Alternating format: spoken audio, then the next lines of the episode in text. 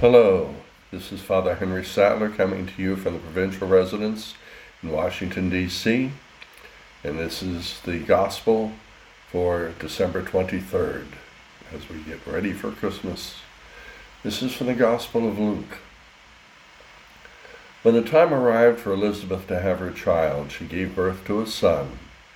Her neighbors and relatives heard that the Lord had shown his great mercy toward her, and they rejoiced with her. When they came on the eighth day to circumcise the child, they were going to call him Zechariah after his father. But his mother said in reply, No, he will be called John. But they answered her, There is no one among your relatives who has this name. So they made signs, asking his father what he wished him to be called.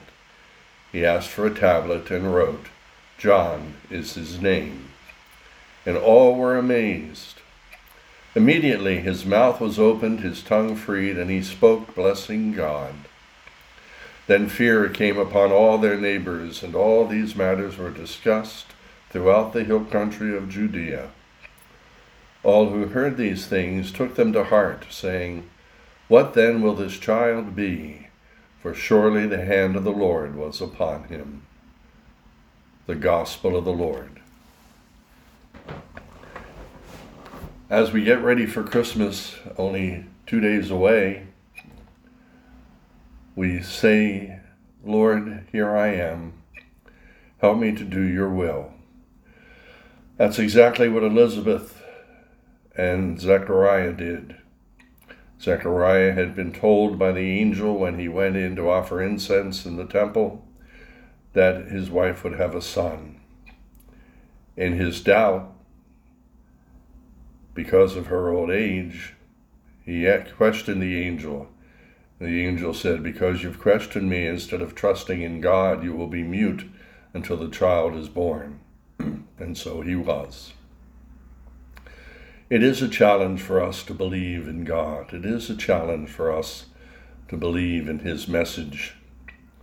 It's also a challenge for us to believe that we, who were children once, have been specially chosen by God and specially loved by God. It seems with the millions and millions of people on earth that we would just be one of, of many. But our God has a special love for us and a special job for us. Just as He had a special job for Zechariah and Elizabeth, just as He had a special job for John the Baptist, so Jesus become a human being, become one of us God joined with humanity, made one, brings us together, and allows us to be people that are destined for the kingdom of heaven, people that now live in the kingdom that is already in existence in our world. May we continue to rejoice in the coming of the Christ child.